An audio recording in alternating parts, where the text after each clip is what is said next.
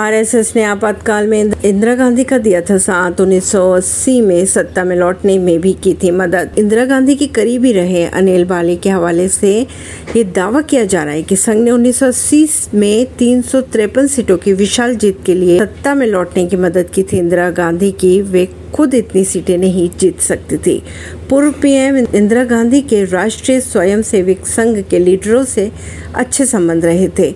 दोनों ही मदद के लिए एक दूसरे के पास जाते थे। आपातकाल की अगर बात की जाए तो इस दौरान संघ ने न सिर्फ इंदिरा गांधी का साथ दिया था बल्कि उन्नीस सौ अस्सी में उन्होंने सत्ता में लौटने में उनकी मदद भी की थी। हालांकि खुद इंदिरा गांधी संघ से सावधानी पूर्वक दूरी बनाए रखती थी। आजादी से अगले छह दशकों में भारत के प्रधानमंत्रियों की कार्यशैली को लेकर पत्रकार निर्जा चौधरी की नई किताब हाउ मिनिस्टर्स डिसाइड में ये दावा किया गया। परवीर सिंह, नई दिल्ली से।